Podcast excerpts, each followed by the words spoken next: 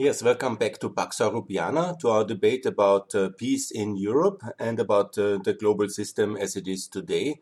And uh, we are discussing now about EU days. And here it's the 31st of August, uh, which is now the topic. And it's a special EU day for the so called red line moment, for uh, the great American withdrawal and the great American confusion. And the seven years uh, since then now we are in January 2021, and they can be only compared in European and worldwide post uh, Cold War history in uh, with the 70s. The 70s uh, with the Nixon shock and all this decline of the West and the major crises which the West had in the 70s during the time of Nixon and um, Ford and Carter and they are, can be compared with this period of the last seven years since that, uh, in a way, very sad day. It was a decisive day in the history of um, the world, the 31st of August. Why it was uh, like that and what happened. Basically, on the 31st of August, the American president, the leader of the free world, the leader of NATO, the leader of America, obviously, and the most powerful personality in the world, was facing very stark choices. He had the choice to intervene in Syria after the terrible gas attacks on the population by their own government. Let's not forget, yeah? This is the government of Syria, and this is the representative of that state. Yeah? They have a military force uh, to defend the country, and they decided uh, to uh, barrel bomb with gas uh, bombs uh, with sarin and other chlorine and other terrible substances which do enormous harm, and they have bombed and uh, abused their own population with gas. And that's a very terrible death. Yeah? And anyhow, no government should kill their own people. Governments are there to protect, defend, and also to for the welfare of the people. That's why the society has a state. Yeah, you know, when that's basically the idea. So anyhow, that's quite clear, I think. Yeah? So there uh, was these crimes, and um, Assad was warned. It was um, Obama himself who said that will be the red line for a military intervention. And because at that stage uh, the um, situation was in Syria, and that there was um, already two years of um, a rebellion in a way. Obviously, it has to be said that Syria is a terrible dictatorship all along already. The father of Assad was a person who was killing a whole uh, city he was eradicating when they rebelled. And it was one of the most terrible uh, socialist, it was a socialist regime.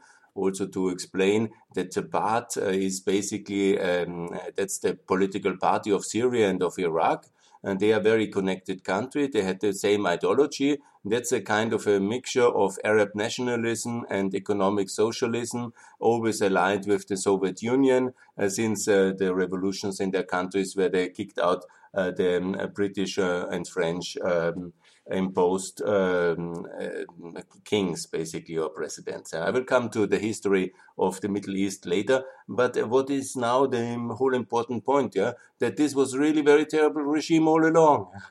And let not uh, forget that when America liberated and intervened in Iraq, uh, all the bad guys and the stuff which uh, Iraq wanted to hide was going up to Syria because there is no real border in these border areas. Yeah? It's all desert and there's wide open areas between uh, Syria and Iraq. In many ways, you have to understand it as communicating open uh, bodies of water where everything can swap and uh, move uh, rather freely between these two very complicated uh, states for whose history we in Europe have a lot of co-responsibility, to be sure. And also the export of socialism, obviously, is a European ideology which via Russia went then to the Middle East. Anyhow, I digress. On the 31st of August, um, President of the of America, of the United States of America, has uh, basically said he will intervene, but in a second decision, he announced he will also ask the U.S. Congress for permission. Look, that sounds all very nice, you know. Asking the parliament for permission for war is, um, in theory, a good idea, yes but he knew already that he will get no majority.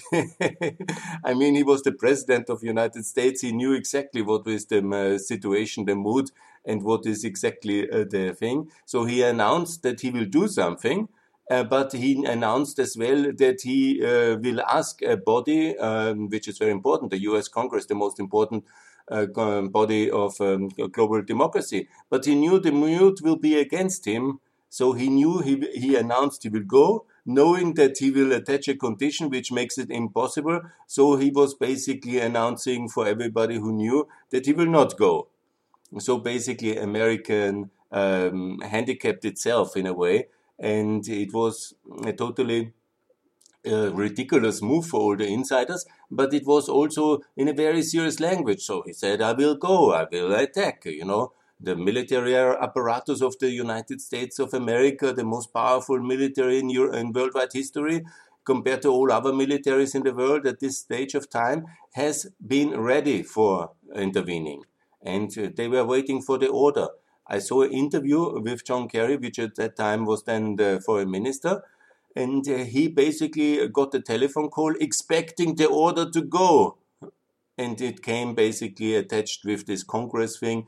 And from that moment, the Ameri- America has lost its global role as global power for by this kind of self-restraint uh, in the next seven years. And how the world developed in Syria, disaster, in Ukraine, disaster, in Iran, disaster, the relations of Russia in the world much bigger everywhere. Russia has taken all this vacuum, and also, of course, you know, the um, unrestrained kind of unchecked rise of China, and so on and so on. The, the, decline of security in the Balkans, you know, and everywhere. And of course, Afghanistan, the crisis, and so on and so on. It comes also hand in hand with the third term of Putin.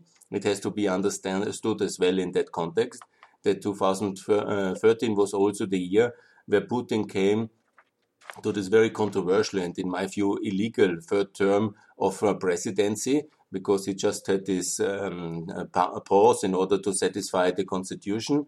In the meantime, he has changed the constitution so that it works. Putin basically was back in power and he was bent for revenge because uh, the, most of the free world was of the opinion that a third term is totally illegitimate, illegitimate.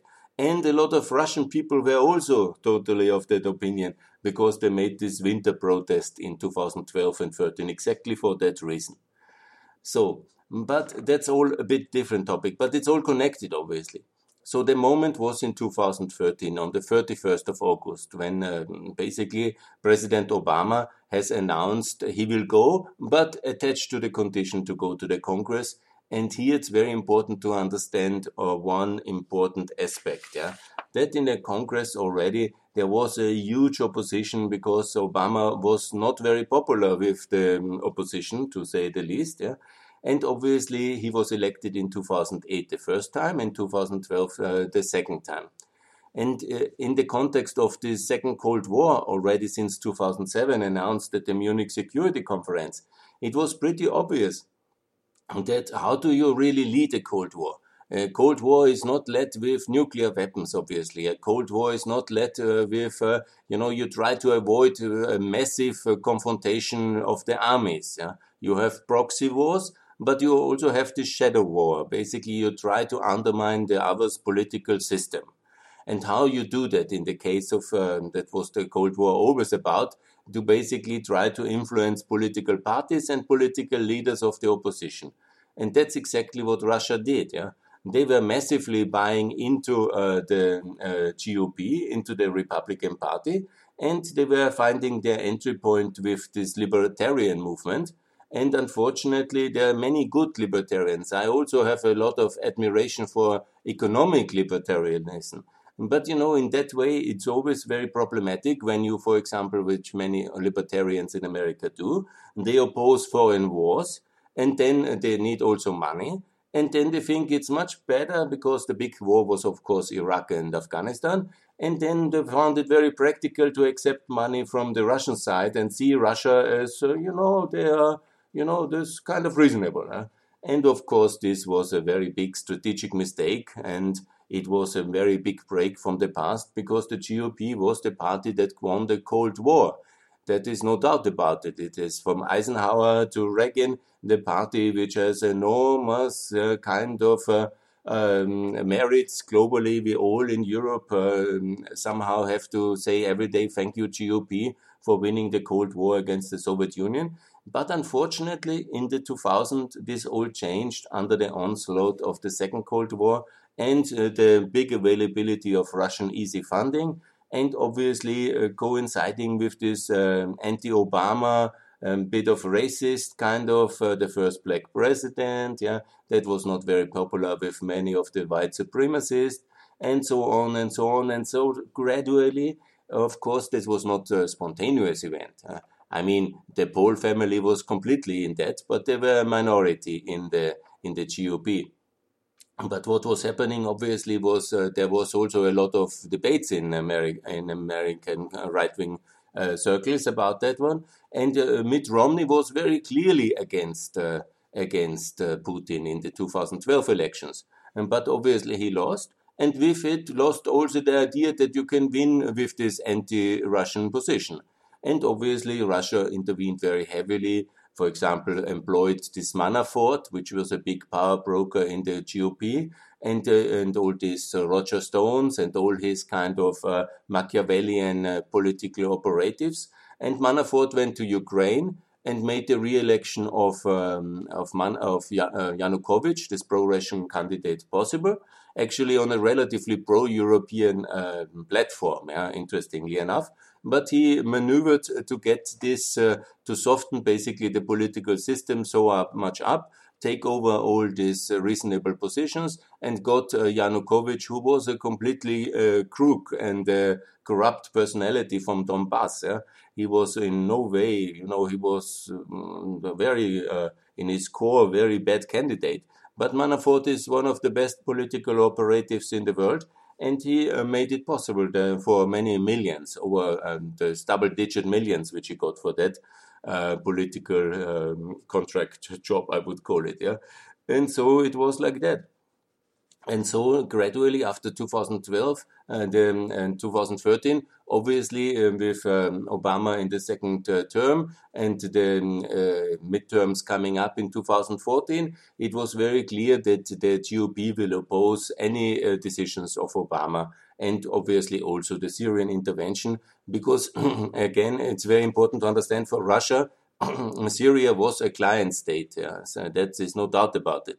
They had since the Cold War days a military opera, uh, base in the Mediterranean. And anybody who knows global history understands that a, um, a, navy base in the Mediterranean, even when it was a small one, is very important for Russia. And Syria was also one of the battlefields um, uh, key for the Crimean War, even in the 1850s. Yeah? So that Syria matters uh, for Russia. Syria also part of the Holy Land in a sense, and all these important historic connotations uh, in the Russian history with the Orthodox Church and all these things, so that it was nobody surprised that Syria really matters. So basically, to intervene against Assad, a client of Russia, was absolutely a no-go, and it was clear that there will be no decision if the Congress is asked because also in the Democratic Party under Obama especially a lot of people they were pretty much against foreign interventions because Obama used this kind of tiredness of foreign intervention to uh, be the president. And obviously he himself also from his character he was uh, always for this kind of you know secretive drone kind of killing. That was basically his character. Not that i don't like him but it is um, dodging the real issues when you're not able and not willing and somehow you don't want to go in big, then you use this kind of secretive warfare because you think you can easily justify it to yourself. You can still do something, but you avoid uh, the big things. Yeah. And obviously, that's exactly what he did. And then it is also important, I have mentioned it already, that as American president, you are, and since uh, World War II, you are obviously the ultimate security provider of the free world. You are also the president of NATO because there is no other president of NATO. obviously, NATO doesn't need a president in a sense that you manage also the welfare systems and also the social systems. But, you know, in defense, it's very much what states are made about. let's not fool ourselves. A state is very much about the ability to defend yourself. So we have pooled that in NATO. We have mutually obliged uh, us ourselves to defend each other. So basically, we are depending on very much on the decision of the prime security provider inside that alliance, and nobody in Europe can take that decision, and also not Canada. So it's ultimately by far, and also see the, the relations. Uh, Germany is the next biggest uh, state in uh, NATO, and it has a very complicated history of being uh, twice the main aggressor of the world systems.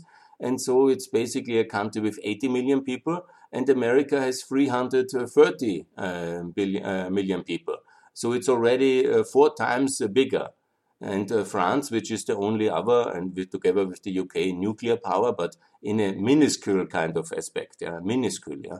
Of course, every single nuke is very important, but you don't have uh, the capacities to be a global deterrent.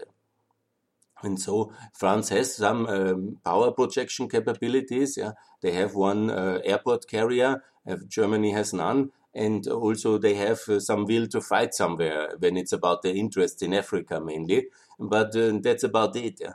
So in the, the NATO power relation inside, it's uh, very clear. How can I make it even more clearer? In, in Europe, it's um, 450 million people living, and about the same uh, when it comes uh, to European NATO. It's a bit more basically, because also the UK has to be calculated in it. And, but you know, basically one third of the population of uh, NATO lives in the United States and also basically two thirds of the defense spending uh, is in, provided by the American taxpayers. But this is all not so important. The thing is that America has a tradition to uh, to be this security power because it has won the First World War and the Second World War financially and militarily, and both wars would not have been won uh, without uh, the United States of America for the free world, and also the Cold War would have been lost without American fiscal, industrial, and military power. There is no doubt about it, and I will make specific podcast about it. So basically, this is the role of the American president, but nobody told me, uh, Mr. Obama. So he was the first uh, president of America who was really just the American president. And he was personally not well briefed and not well experienced. He came to power as a very young man and he had more uh, experience in Hawaii and Indonesia. And uh, also, you know, he was uh, seeing the world as it is at that moment. He was the American president yes, NATO, he knew, of course. He was a very, he's one of the um, very intellectual and clever men, but he is also too intellectual and too clever. He didn't see the basic uh, dynamics of global power. He was always asking, hmm, yes, you know, there was this famous uh, debate with Clinton, with Hillary, um, the Secretary of State, the Foreign Minister, and Mr. Obama about uh, the role of a big power. And he had famously said, Mr. Obama, do no harm. And uh, Clinton said, that's not a great organizing principle for a big power. And I couldn't agree more with Mrs. Clinton. She really knew. And that was also why the first term was really quite good. Obama managed uh, the internal affairs, the global financial crisis. He did much better than Europe. And Clinton managed the global affairs and she did quite well. Obviously, it was an uneasy consensus between the two uh, personalities, but more or less it worked. Yeah? But you saw already with this minor mishap, and it's a minor mishap in the bigger things, you will maybe criticize me, but then the GOP already made a big thing out of the Benghazi crisis, where sadly the ambassador died. But nevertheless, you know, Gaddafi died as well, and you know, the whole thing was a liberated country. Much better than Gaddafi. He was the most terrible dictator together with Assad in the socialist camp of the of the Arabs. It's good the world that is gone, yeah. Have you ever seen all these reports about all the crimes he committed for his 30 years of power and he has exploited these poor people of the Libyans so much? And it would be, you will now say, oh, what about the Syrian and the Libyan uh, civil war? Yes, if we would have done a serious intervention together with America and a serious kind of post uh, intervention political settlement like we have done in Kosovo and in Bosnia, uh, together with America, but for this already, Obama was not ready for so much, uh, and there was already the clarity to be seen that he will also not go to Syria and for everybody to see. Anyhow, 2013 obviously came a new secretary um, and new foreign minister. He was also very experienced and he's also a great personality, Mr. Kerry. You know, he's one of the great American leaders, no doubt. But he was already in the second term and Obama fall, uh, thought that he is now re-elected. So he was even surer that he speaks with the American people and he knows what to do.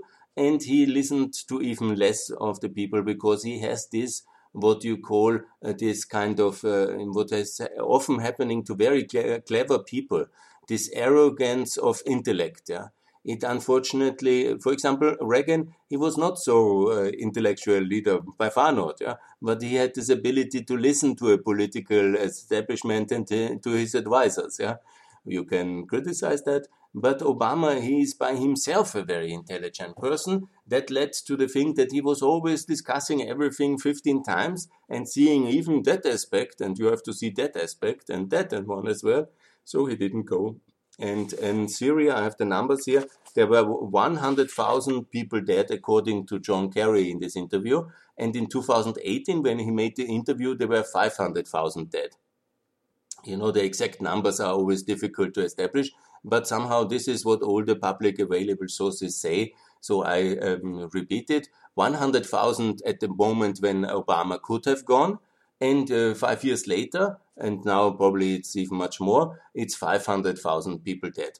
I would like to also reiterate that this had major implications uh, uh, on the global stage because there were also 5 million refugees, even more maybe, internally and externally. The whole crisis in Lebanon is a result. The crisis with Turkey is a result. The big migration crisis of 2015 is the direct result of the non-intervention in 2013. Because we didn't go, America didn't go, it was also Europe. There was also this terrible vote in the House of Commons. Cameron, one of the most incompetent leaders in European and British history, and may his li- uh, name live in infamy yeah, for the Brexit and for the Syrian, and uh, he bungled also Libya. He is really the most incompetent British leader in global history, I think. Yeah. Maybe there's one more incompetent, I don't know him. Maybe Attlee. Huh? Anyhow, the guy. Whatever. That is, uh, I digress now on that one.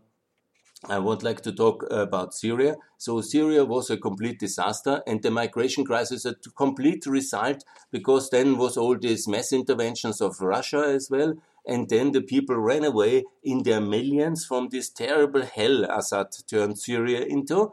And it was a complete battlefield for so many other proxy nations because then it turned into everybody else going. Yeah? And the Arab uh, states, uh, the UAE, the Saudi Arabians, everybody had the proxy fighters because they were all asking America to go. America didn't go. Then everybody else went. The Turks went, uh, the, the, Saudi Arabians went, uh, and all the other uh, uh, Emirates, they also financed their proxy armies, and Russia went as well. And it was a complete disaster. And then the people, obviously, they had to flee with their children, with their old people. You know, everybody was moving to Turkey. Turkey was overwhelmed. And then they moved also to Europe. And the result of the 31st of August was directly then in the streets of Austria and Germany, and well deserved so, because we are the first ones to say, a call for peace. And don't go to Iraq, don't go to Syria, don't go to Libya. Yes, yeah. So the effects of our weakness have been directly meeting our streets. And I think we have done all the right thing then later by accepting at least uh, the poor people who had to flee from our own terrible weakness of our own foreign policy mistakes. Uh, they were fleeing that uh, poison gas and the chemical attacks of Syria, and they were fleeing to Germany, Austria, and Sweden. And obviously, then they were also helped very much by the additional bombing of Russian in Syria in order to have more people, because obviously that was also very complicated for our political system. It was very costly and it was also very difficult because at the same time Russia funded the uh, start of the AfD, this right-wing populist party, which didn't exist before. It was a minor club of professors uh, fighting uh, against the euro, but then it blew up with the anti-migration topic in a relevant group of 10%. And the Russians funded it heavily. And I'm sure maybe somebody will sue me and they will say, no, it never happened. But the way the Russians fund this party is sophisticated. Yeah? They are not silly to think that we can prove it easily by a transfer check to the party leader. This is not how it works. And they do this uh, party funding uh, since uh, decades and decades in the Cold War. They have their methods, which I don't know how, but I can just suppose it always works via um, businessmen which are very close uh, to that party leader who get huge contracts which otherwise would never get in the petrol and energy sector. And then they basically internally, also inner Germany, inner Austria, inner Italy, they then transfer this in available money via their own methods uh, back home. And that's basically the system how that works. Yeah. So the 31st of August was a terrible day in European history, not only for Syria. I already talked about the Lithuanian EULEX soldier killed in Kosovo, the um, uh, um, dialogue with Serbia and Kosovo, where basically Serbia got the upper hand uh, since 2013. I talked already then later about Brexit. Then, of course, came the Ukraine crisis. And the moment when um, Russia thought it's very much on the top, Ukraine was lost uh, by this bad management of Putin and Yanukovych, his incompetent proxy. And then obviously mm, Putin was very angry that at the moment when he had the global stage, uh, the Ukrainians were disobeying his order. And then he went to Crimea and then he also started this terrible war in uh, 2014 in Donbass, uh, which is still raging today. On a, on a smaller scale, obviously, but um, that was uh, that is a different issue. I have talked about it already. Let me come back also to the Middle East because it's the most important battlefields. Obviously, at the same time, uh, there was already the withdrawal from Iraq in 2011, and then obviously there was also the rise of ISIS. Yeah? And this was obviously then in 2013 there was ISIS was very small, but with Obama deciding not to go in Syria you remember 2014 was the big uh, declaration in Mosul of ISIS as a state, yeah? So then ISIS under this period from 2014 to 2016 until basically um, uh, Obama gradually under the events and the, the, pressure of events started to fight ISIS again. In this year 2014, uh, he was really losing north of Iraq and uh, the whole uh, east of Syria. These are huge chunks of territories. Yeah? And the ISIS could develop for two years really big. And even uh, you have to see that, you know, I don't like Mr. Trump very much, but America I like very much. America then fought back, even in that moment, because there was simply no other way to fight. Yeah? If America is not fighting for the free world and against forces like Putin's Russia, uh, like ISIS, and like Iran, who else? Uh, the Austrians? the Swedes? I don't think so. We are good in talking or not so good in talking, you can decide. Anyhow, that's another issue, you know. But the Afghanistan is, of course, another battlefield of this confrontation and another withdrawal. And man, this was exactly 2014, the big withdrawal from Afghanistan, our second big withdrawal, and it was, of course, completely useless. You remember all these massive transports of goods and personnel out of Afghanistan, global media following Afghanistan is free and happy at the same time, you know, this is sim- simultaneously. And obviously, what happened immediately, the Taliban took back power in most of Afghanistan, and immediately then uh, um, the US had to come back to help the people we have uh, basically helped since 2002.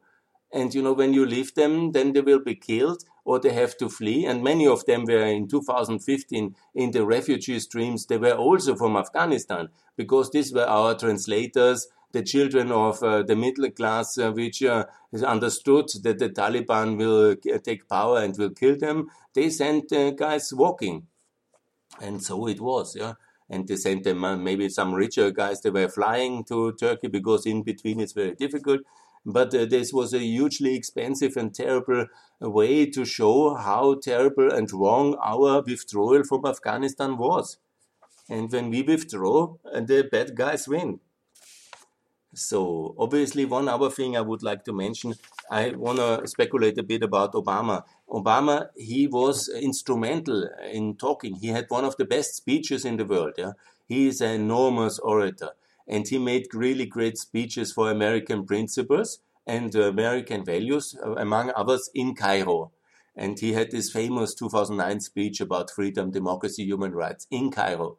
Now, obviously, with the big um, changes, which are obviously the Iraq war and also the internet revolution and the general uh, openness of the world, which was already happening since 1990, then it was uh, clear that there will be some consequences. And obviously, then came Tunisia, then came also the Arab Spring everywhere from Iran to Syria. And obviously, I think what happened in Obama personally, he was getting a little bit uh, sensitive that he says something and then there will be um, civil war, uprising, revolutions. Yeah? And, uh, you know, that was actually what's happening. He encouraged the Arab middle classes and youth to rebellion. And then when they rebelled, he was not providing the help against the authoritarian regimes which have dominated them too long. Yeah? And then he, because on the one hand, he was very much for American values and American freedom. On the other hand, he is not uh, for American power. So basically, what to do? In some countries, they won, like in Tunisia. In some countries, obviously, the underlying divisions of the societies uh, in the Arab world after so many years of military and socialist dictatorships, yeah, because they were all socialist economics. Yeah? They were maybe nationalistic in the, sometimes they had a military dictator, sometimes they had one socialist dictator. It's a, bit economically they were both uh, the same.